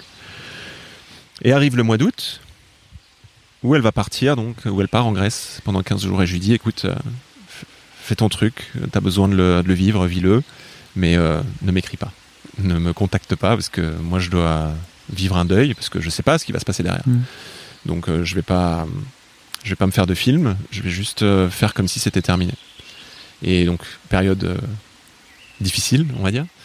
Et Mais même truc, au bout de deux semaines, elle débarque, alors que lui, en route pour l'aéroport à Paris, elle débarque chez moi. Et pareil, elle me dit euh, je, je veux être avec toi, je, je, je, je veux plus du tout être avec lui. euh, il a essayé de, il allait, il allait me faire sa proposition. euh, Je lui ai dit euh, surtout euh, sors pas ta bague, etc. Enfin voilà. Incroyable. Et, euh, et donc on, voilà, on, on- on continue notre relation, on part en vacances euh, et c'est extraordinaire. Et elle, fin arrive fin août et elle me dit bah voilà, euh, tu sais aux États-Unis les beaux c'est généralement un an. Tu peux pas juste euh, partir au bout de deux mois. Et bien elle me dit bah voilà le bail se termine fin fin août ou début septembre. Je vais rentrer, je vais prendre toutes mes affaires, je vais les mettre euh, chez mon père. J'annule le bail et puis je reviens à Paris. Et, et voilà. Et, euh, Je sens que ça va pas se terminer comme ça, mais bon. bah écoute, on verra. En tout cas, euh, je l'accompagne le dernier week-end à Londres parce que son, son, son avion partait de Londres. On a un week-end à Londres horrible parce qu'on est, on est, on est ravagé par l'émotion. Euh, à la fois, on est extrêmement proche parce qu'on veut pas se lâcher, mais on pleure en même temps parce que c'est, ça nous déchire le cœur de la séparation. Enfin, c'était, intense. et, et donc, elle part. Et on se parle tous les jours par, euh, FaceTime, FaceTime pardon, et c'est et c'est euh, hyper cool. Euh, elle fait elle fait de la coloc avec euh, son ex dans la maison donc. Et mais, mais, mais tout se passe bien. Lui est toujours pas au courant. Il pense qu'elle a hum, qu'elle a rencontré une femme à Paris et qu'elle vit un truc avec une femme, donc il se fait pas trop de, de soucis. Pareil, elle a pas à ce moment-là, elle a pas le courage de lui dire. Et et un jour, à peu près dix jours après, c'est un samedi soir, je suis dans mon bar, je travaille, il est 22h et quelques, et je reçois un WhatsApp avec une photo. Et la photo, c'est un test de grossesse positif. Et rien d'autre. Donc. euh, Quoi? Ouais. Et. Très à l'américaine. Wow. Et euh, je te rappelle qu'on est dans un film. Oui. Et, euh, et donc, je vire tout le monde du bar, je ferme le bar et je l'appelle. Et euh, elle est en désarroi total. Elle pleure au téléphone. Elle est, vraiment. euh, elle vit un moment très difficile émotionnellement. Et moi, je lui dis, écoute, euh, quoi qu'il arrive, je, veux être avec toi. Donc, peu importe ce que tu veux faire, moi, je, te suis là-dessus, mais il y avait une certaine naïveté là-dedans aussi, puisque je venais d'ouvrir mon bar, j'avais pas beaucoup de moyens, je vivais en coloc. Enfin, bon, un moment, tu vois, il faut aussi euh, les paroles, c'est bien, mais il y a un moment, euh, il y a cette masculinité à avoir, ce masculin à, ok, mais comment tu provides, tu vois. Mais bref, donc je lui dis ça, et je le pensais vraiment. Et, euh, et puis finalement, elle décide de se faire avorter. Et elle prend rendez-vous dans une clinique à Boston. Mais je sais pas si tu, si tu connais ça, mais aux États-Unis, il y a un certain nombre de fausses cliniques, surtout dans les régions euh, très catho comme Ouais. Boston, où euh, les femmes en fait pensent qu'elles vont se faire avorter, mais en fait les gens qui les reçoivent sont pas là pour les aider à avorter. Incroyable. Ils sont là pour leur laver le cerveau et les faire culpabiliser. Euh, et c'est exactement ce qui s'est passé. Oui, c'est le mouvement pro-vie euh, qu'on a un peu en France aussi. Voilà. Et ils lui ont tellement, euh, ils ont, ça a été tellement violent pour elle qu'elle est ressortie de là et elle me tenait un discours de, bah, il faut que je me repente, euh, j'ai péché, euh, blablabla. Donc je vais garder l'enfant. Et donc euh, je, je lui dis, bah écoute, ok, je voulais pas discuter de ça à distance, tu vois. Je disais, ok, bah moi, peu importe, je, je garde l'enfant. Moi, je, suis- je suis content d'avoir cet enfant avec toi. Juste reviens et on est ensemble, quoi. Et, euh, d'ailleurs, euh, le, le- elle va voir donc une, euh, elle va faire une première échographie et il lui confirme que c'est moi, en fonction des dates, le géniteur. Donc, voilà.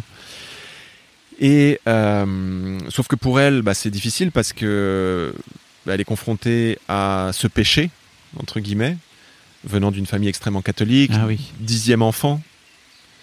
Euh, ses grands-parents dans un gang de motards euh, catholiques, donc ils sont euh, sur des Harley. Le grand-père, il a une énorme barbe et puis il a une croix du Christ sur son blouson dans le dos. Mais quelle vie. Et il parcourt les, Améri- les, les- les États-Unis comme ça. Donc, évidemment, pour elle, c'est impensable de, de parler euh, du fait qu'elle tombe enceinte de quelqu'un qui soit pas Son mari. son mec, enfin elle n'est pas mariée, mais, mais, mais son, son conjoint officiel. Donc elle se retrouve dans un, dans un truc psychologique hyper, hyper difficile, compliqué. Et elle a la pression du gars qui sent qu'il se passe quelque chose parce qu'elle lui dit pas. Euh, mais voilà, il, il- il met la pression et tout. Et puis finalement, elle lui dit quand même. Et là, c'est euh, à coup de. Bah, il, il vient euh, complètement bourré tous les soirs avec une bouteille de whisky, euh, s'allonger à côté de son lit, à pleurer, à la supplier, à machin. Et moi qui suis euh, à l'autre bout du monde, entre guillemets, et bah, qui, je suis là pour elle, mais je suis pas là pour elle, en fait. Et, et donc, je, je, je- Pour le coup, tu plaques pas tout. je plaque pas tout. je plaque pas tout. Parce que pour moi, j'ai pas les moyens de tout plaquer là cette fois-ci. Et on vient sur l'argent. Euh, et on vient sur le rôle de l'homme. Et on vient sur, euh, tu vois, tout ça. Donc, euh, je pense que si j'avais eu les moyens, j'aurais tout plaqué. J'aurais pris l'avion direct. Mais là, c'était pas le cas. Et donc, bah, je comprends bien la situation dans laquelle elle est, tu vois, je, je, je, je la juge pas et je sens que petit à petit elle devient un peu euh, lionne protectrice, tu vois, un peu euh, les hommes, euh, foutez-moi la paix, quoi. Et donc je perds un peu une accroche sur elle et ça commence à me faire euh, vaciller aussi euh, émotionnellement. Et donc j'essaye à la fois, je suis dans une situation hyper difficile, j'essaie de pas être trop présent, mais en même temps d'être là, de, de pas perdre ça, tu vois mais euh, je sens bien que je la perds petit à petit. Et, euh, puis en plus, bon, bah, viennent les questions très pragmatiques de, euh, elle parle pas français. Moi, j'ai commencé à aller voir des avocats, comment faire pour la faire venir, la nationalité de l'enfant, enfin tous ces trucs-là. Mais il y avait vraiment une histoire très pragmatique de où est-ce qu'on va vivre, comment on va faire tout ça. Et donc, elle a un, un deuxième rendez-vous avec avec un médecin gynécologue. Ils font refont une, échographie et lui il lui dit non, non c'est sûr que c'est celui de votre euh, conjoint. Donc de son de son mec euh, à Boston. Donc bon, euh, énorme désarroi. Elle, m'appelle en pleurs. Elle, me dit je, je sais plus quoi faire. Et je lui dis bah écoute moi je m'en fous en fait de qui il est. Moi je veux être avec toi. J'ai envie de qu'on élève cet enfant ensemble. Voilà. Mais voilà, finalement, euh, long story short, euh, enfin c'est plus short du tout, mais mais euh, mais elle fait le choix de rester là-bas, de, de la sécurité. Ce qui va avoir une incidence dans mes relations suivantes aussi, parce que ce choix de sécurité va revenir souvent. Euh, Dans la suite de tes relations, les femmes vont plutôt aller chercher la sécurité, c'est ça que tu veux dire? ouais. Alors que moi, je vais toujours euh, être l'avocat de l'amour, tu vois. Mm. Et, euh, et, et je pense que c'est pour ça aussi que je me retrouve souvent avec des américaines parce que dans leur culture, tu vois, c'est pour ça qu'ils font autant de comédies romantiques, c'est que le pragmatisme passera toujours avant l'amour. Comme eux, ils n'ont pas la sécurité que nous on peut avoir Ouais. avec euh, euh, bah, la sécurité chômage. sociale, le chômage, Ouais. etc. Euh, bah, eux, c'est pas possible d'avoir ce, de, ce luxe-là. Donc la sécurité avant tout. Et bref, et, euh, et, do- et donc, euh, Vas-y, vas-y. Ouais, et donc euh, euh, elle choisit de, rester là-bas, euh, mais elle est ambivalente parce que je lui dis bah ok, enfin moi je, je, me bats quand même un peu, mais à un moment je dis bon bah ok, je, suis ici, je, suis tous les jours dans mon bar, je suis encore, en- ça fait six mois que je l'ai lancé, je peux pas, enfin tu vois. Donc s'ensuit une période horrible pour moi et je lui dis ouais, écoute faut qu'on coupe les- coupe les ponts parce que je peux pas continuer comme ça. Et euh, tous les 10 jours, 15 jours, elle m'envoyait un message quand même. Je t'aime, je pense à toi, je, je- je fais une connerie, euh, etc. Mais bon, ça change rien, quoi. Et, euh, et, euh, et juste moi, ça m'empêchait d'avancer, D'aller de l'avant, ouais. d'aller de l'avant. Et du coup, à un moment, je, je bloque tout. Et, et voilà. Et, et pour moi, je reste sur le fait que bah, c'est le sien, tu vois, puisque c'est la dernière info que j'ai eue. Et puis, euh, arrivent les attentats de 2015. Et je reçois un message de sa part. Parce qu'elle savait où était mon bar. Donc, on était euh, à côté d'une sortie de secours du Bataclan. Euh, donc elle, elle, elle, elle savait où c'était et, euh, et elle m'envoie un message. Voilà, je t'ai jamais réécrit euh, parce qu'elle prend un autre billet pour m'envoyer le message puisque tous les autres trucs étaient bloqués. Et, et elle me dit voilà, j'espère que ça va, que, que elle était inquiète quoi. Et donc on reprend un peu contact, on discute. Combien, ça faisait combien de temps que vous étiez Bah, pas ça faisait euh, un an et demi. Et, euh, et donc elle me dit bah le petit est né euh, et je suis marié et son, son conjoint lui avait imposé le mariage. si, elle, si elle faisait ce choix-là de rester avec lui, il fallait qu'il se marie tout de suite. Et donc, donc voilà. Et, euh, et en fait elle me dit tu sais, euh, je sais pas de qui il est et je veux pas savoir. Et, euh, et bon, c'était un. Ouais, c'était, c'était, c'était dur, Bah oui. tu vois. Et, et je lui dis, mais comment ça, tu veux pas savoir, etc. Elle me dit, bah, en fait, le truc, c'est que leur calcul, ça se base sur des jours de conception. Et en fait, euh, elle a fait l'amour avec lui une fois, et euh, ce qu'elle me dit, euh, pendant leurs vacances. Et, euh, et, et ça se joue à quelques jours près. En fait, du coup, tu peux pas calculer. Et, et elle veut pas faire de test de paternité. Et elle me dit, en fait, j'ai besoin de de pas savoir parce que sinon, si je sais, je, je peux pas affronter mon quotidien. Eh ben, Voilà. Et donc, elle a aujourd'hui trois enfants. Et elle m'écrit toujours. Et, euh, et au fil de, de mon travail sur moi, de mes découvertes sur moi aussi, de certaines découvertes génétiques, tu vois, à un moment, je lui ai envoyé un message, je lui ai dit, écoute, euh, ce serait bien de savoir parce que peut-être qu'il y a des trucs que je peux t'aider, enfin, que, des tips que je peux te donner par rapport à, tu vois, des maladies dans ma famille ou des choses comme ça qui pourraient éventuellement avoir un- une incidence sur ton fils.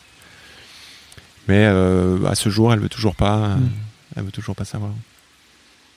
Alors petit tips pour tous les jeunes qui nous écoutent. Protégez-vous, mettez, mettez des capotes si vous, Exactement. si vous ne voulez pas avoir d'enfants.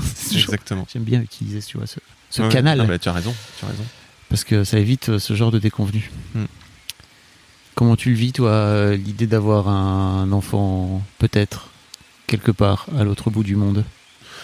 Aujourd'hui, je suis très philosophique par rapport à ça, tu vois. Mm. Bon, après, euh, je- je- j'en ai pas parlé à ma famille, tu vois. Bon, je- déjà, je suis pas très proche de ma famille, mais mais euh, je, je vois pas l'intérêt. Mais après, au-delà de ça, euh, ça me travaille pas, quoi. Bon, Et- t'es, le géniteur quelque part, t'es pas le. Exactement. Et, et, euh, et je respecte son choix et je me dis, bon, euh, ça sert à quoi d'aller. ils ont l'air très heureux, il a l'air très bien avec ses enfants. je vais pas, tu vois, taper un pied dans la fourmilière. Ok. Et donc à la base, moi, ma question c'était plutôt et quid de faire un enfant, mais plutôt dans une situation plus normale. Ouais. Bah, et, et- et tu vois, et du coup, euh, ouais, pendant longtemps, mon truc, ça a été, je peux pas faire un enfant si je suis pas capable de créer un environnement différent de ce que j'ai vécu. Donc euh, j'étais no- notamment avec une femme pendant trois ans, euh, à la fin de ma vingtaine, que j'aimais profondément. Et, et c'était la première femme avec qui je me sentais libre sexuellement aussi, où je j'avais pas l'impression d'avoir un problème. Euh, elle avait plus d'appétit que moi, donc pour la première fois de ma vie, je me disais Mm. putain, mais c'est en fait ça existe. Et euh, parce que parce que pendant longtemps, j'ai ça, ça a été un sujet difficile pour moi. Bon, c'est encore un autre sujet, mais euh, mais bref, et je l'aimais profondément, mais je savais que je pouvais pas avoir d'enfant avec elle parce que parce que tu vois Penelope Cruz dans Vicky Cristina Barcelona. Hmm. Bah voilà, c'était euh, pas les assiettes qui volaient, mais pas loin. Et, et donc une, une, euh, un- une intelligence émotionnelle euh, pas à la hauteur de ce dont j'avais besoin. Hmm. Et, et, et moi, j'étais pas non plus à une hauteur incroyable, mais, mais en tout cas, je pense que j'avais la capacité de, de me dire ok, bah, je vais changer de pièce ou, ou je, je, je vais pas commencer à hurler dans tous les sens. Euh, et du coup, euh, bah, je l'ai quittée parce que je me suis dit je vais pas la traîner dans sa trentaine. euh, alors qu'elle a- qu'elle qu'elle- qu'elle aimait d'un coup, enfin c'est vraiment venu du jour au lendemain dans notre relation, euh, troisième année, du jour au lendemain, tous les jours elle me parlait d'enfants, et je me suis dit bah je, je peux pas lui faire ça quoi. Mm. Donc euh, donc je me suis séparé d'elle et et j'ai mis un an et demi à m'en remettre quand même. Ouais. Et après ça, bah, ça a été ouais le, le fait de me dire bah ok je, envie, je pense que j'ai envie d'avoir des enfants mais ça dépendra de la personne avec qui je suis. Et euh, C'est mieux. hein. Une meilleure- enfin, je, je, je recommande. De. Faire des enfants avec quelqu'un avec qui ça, ça match. Enfin, tu vois. Ouais.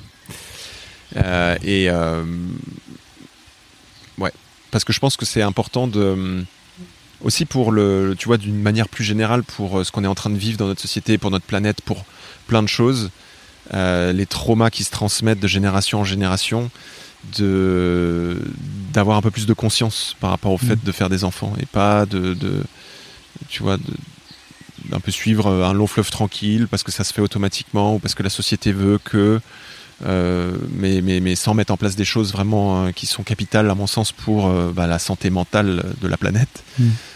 et la survie de l'espèce. Donc, donc voilà, je sais pas du coup si un jour je, je me sentirais à cet endroit-là. J'ai eu des envies avec certaines de mes dernières partenaires. Euh, et en tout cas, j'ai clairement envie de construire vers ça. euh, mais une forme de side project en fait. C'est, Mm. Ça peut pas être le focus euh, total pour moi. Est-ce qu'il y a un sujet sur lequel je t'ai pas amené, dont tu aurais aimé parler? Bah, je pense que le sujet de la sexualité est extrêmement important dans Mhm. tout ça, dans, dans le, le- qu'est-ce que c'est être un homme aussi? Euh, qu'est-ce que comment je fais pour accepter mes parts inconscientes, mes parts euh, euh, animales, mes pulsions. quand est-ce que c'est bien, quand est-ce que c'est mal, tu vois? Et, j'ai beaucoup beaucoup travaillé là-dessus, j'ai beaucoup cheminé parce que c'est quelque chose qui a été omniprésent dans ma vie. En fait, quand j'ai quand j'ai eu euh, 18 ans, j'ai eu la chance de rencontrer une, une femme qui en avait 33 et qui euh, m'a éduqué Mhm. à, ce- à ce niveau-là. Mais en même temps, ça a été euh, le revers de, ma médaille, le revers de la médaille, c'est que du coup, les, les personnes que je rencontrais de mon âge après, bah, il y avait un décalage Ouais. énorme. Et j'ai beaucoup souffert de ça. Et, euh, et, euh, et ouais, j'avais même l'impression d'être presque un prédateur, tu vois. Alors qu'en réalité, après, quand j'ai, c'est juste une question de compatibilité, Mm. tu vois. Mais euh, mais ça pose beaucoup de questions sur à quel à quel moment c'est ok, à quel moment, euh, tu vois. Euh, bien sûr, il y avait du consentement, mais mais mais malgré le consentement, parfois il y a y a des choses qui que certains ou certaines ont envie, d'autres non. euh. Mm. Et puis à l'in- à l'intérieur du consentement, bah, d'un coup, il y, a- il y en a plus, ou en tout cas, il y a quelque chose d'autre qui se met en place, euh, d'une forme de soumission qui est malsaine. Enfin, voilà. Donc c'est tout un, ça a été tout un, euh, une, euh, comment je peux dire, un filet de, de, une toile d'araignée à décortiquer. Tu vois? Et, aujourd'hui, je commence à sortir la tête de l'eau par rapport à ça et à voir un peu plus. Ok, euh, bah, de quoi j'ai besoin moi, de quoi j'ai envie, comment je l'exprime, comment je filtre aussi, du coup.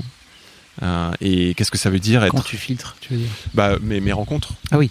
Du coup, tu vois, euh, parce qu'il y a quand même, enfin, je veux pas généraliser, mais il y a quand même cette pulsion euh, et cet instinct inconscient et parfois conscient masculin de, bah, il faut que je, me reproduise à tout prix, donc il faut que je possède d'une certaine manière euh, n'importe Oui. quelle femme qui croise mon chemin. Euh, Il faut répandre ta semence le plus partout possible. Exactement. Mm. Mais c'est- c'est un mécanisme euh, primitif qui est là, qui existe. Là où peut-être la femme aura plus tendance à, à avoir un instinct de qualité, plus que de quantité. Mm. Qui va rejoindre d'ailleurs le sujet de euh, la masculinité, de, du fait de, de provide, du fait Mm. d'être présent. Donc bref. Et, euh, et, et- et c'est là où ça devient aujourd'hui, je pense, complexe dans notre société, c'est comment j'exprime euh, une part de masculinité qui plaît à certaines et qui est nécessaire pour certaines pour que l'attirance reste entière et qui est pas du tout possible pour d'autres parce que bah, elles ont vécu des choses Mm. euh, ou juste parce que ce- ce- ce- Ça les intéresse ça pas. les intéresse pas, etc. Et on est, on est tous différents. Et, euh, et, et c'est quand même, c'est quand même pas simple parce que, enfin, je trouve, parce que euh, bah, il y a beaucoup de jugements, beaucoup de pointage de doigts, beaucoup de, de difficultés par rapport à ça. Mhm. Sacré délire hein, d'être un mec. Euh, merci Marc, Avec plaisir. c'était canon. C'était très dense. Ouais, on ouais, est, on est beaucoup parti sur plein plein d'aspects, mais vraiment merci beaucoup. Euh, Est-ce que les gens peuvent te contacter quelque part? Bien sûr. euh, sur les, sur, un- sur les internets par exemple? Voilà, déjà, j'ai mon, mon site www.mark-weltersbach, donc ça c'est mon nom allemand. Ça, je mettrai le lien hein, Ouais, je pense que c'est mieux. dans les notes. C'est comme ça se prononce. Et euh, ouais, ou sur Instagram, euh, ou euh, sur LinkedIn, ou sur euh, toutes les plateformes, Eh bien, je mettrai tout ça afin que les gens puissent venir te, te contacter s'ils le souhaitent. avec plaisir. Merci beaucoup, c'était très chouette. Merci à toi. Un grand merci à vous d'avoir écouté jusqu'au bout. Pensez à rejoindre le serveur Discord pour venir commenter avec le reste de ma commu. Je vous trouverai tous les liens dans les notes de cet épisode. Et si mon travail vous plaît, je vous rappelle que vous pouvez m'offrir en échange un peu de sérénité en vous abonnant à mon Patreon ou en m'envoyant de l'argent en vous munissant de votre CB. Vous trouverez tous les liens dans les notes de cet épisode également. Bonne fin de journée et j'espère à très bientôt pour un nouvel épisode de podcast. Even on a budget, quality is non-negotiable. That's why Quince is the place to score high-end essentials at 50 to 80% less than similar brands. Get your hands on buttery soft cashmere sweaters from just 60 bucks, Italian leather jackets, and so much more. And the best part about Quince, they exclusively partner with factories committed to safe, ethical, and responsible manufacturing. Elevate your style without the elevated price tag with Quince. Go to quince.com slash upgrade for free shipping and 365-day returns.